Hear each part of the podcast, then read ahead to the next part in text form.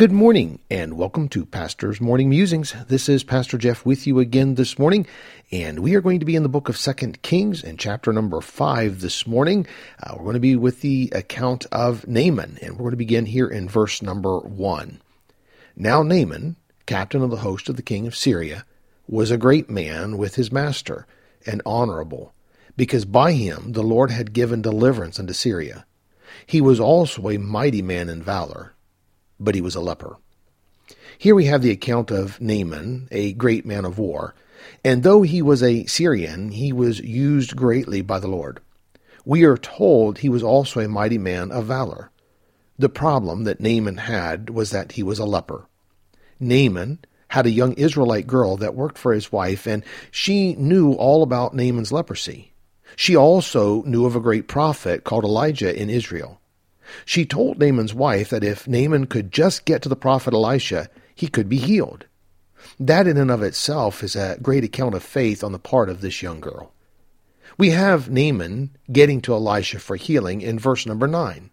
The Bible says, So Naaman came with his horses and with his chariot, and stood at the door of the house of Elisha. And Elisha sent a messenger unto him, saying, Go and wash in Jordan seven times, and thy flesh shall come again to thee, and thou shalt be clean. But Naaman was wroth, and went away, and said, Behold, I thought he will surely come out to me, and stand, and call on the name of the Lord his God, and strike his hand over the place, and recover the leper. Naaman was a great man, and God used him, but he had another problem other than his leprosy pride. God used Elisha in the life of Naaman first to deal with his pride before he would deal with his physical issue. God started the humbling process by not having Elisha even come out to meet Naaman face to face. But Elisha sent a messenger to meet him and give him the instruction of what he needed to do for his healing. Naaman was angry because he expected Elisha to come to him and perform a great miraculous act of healing upon him. I almost think he was looking for the smoke and mirrors and a great production of sign and wonders. But all he got was a messenger that said, Go wash in the river Jordan that dirty old river. He was angry, but eventually his servants convinced him to do what the messenger said.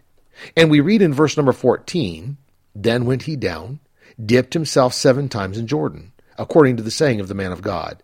And his flesh came again like unto the flesh of a little child, and he was clean. And he returned to the man of God, he and all his company, and came and stood before him. And he said, Behold, now I know that there is no God in all the earth but in Israel. Now therefore I pray thee, take a blessing of thy servant. As I thought about this account this morning, I had to ask myself, what blessings have I missed from God because of my pride? I don't want to look down on Naaman because he was a proud man. I want to use his example and watch my life so that I don't miss a blessing God has for me because of pride.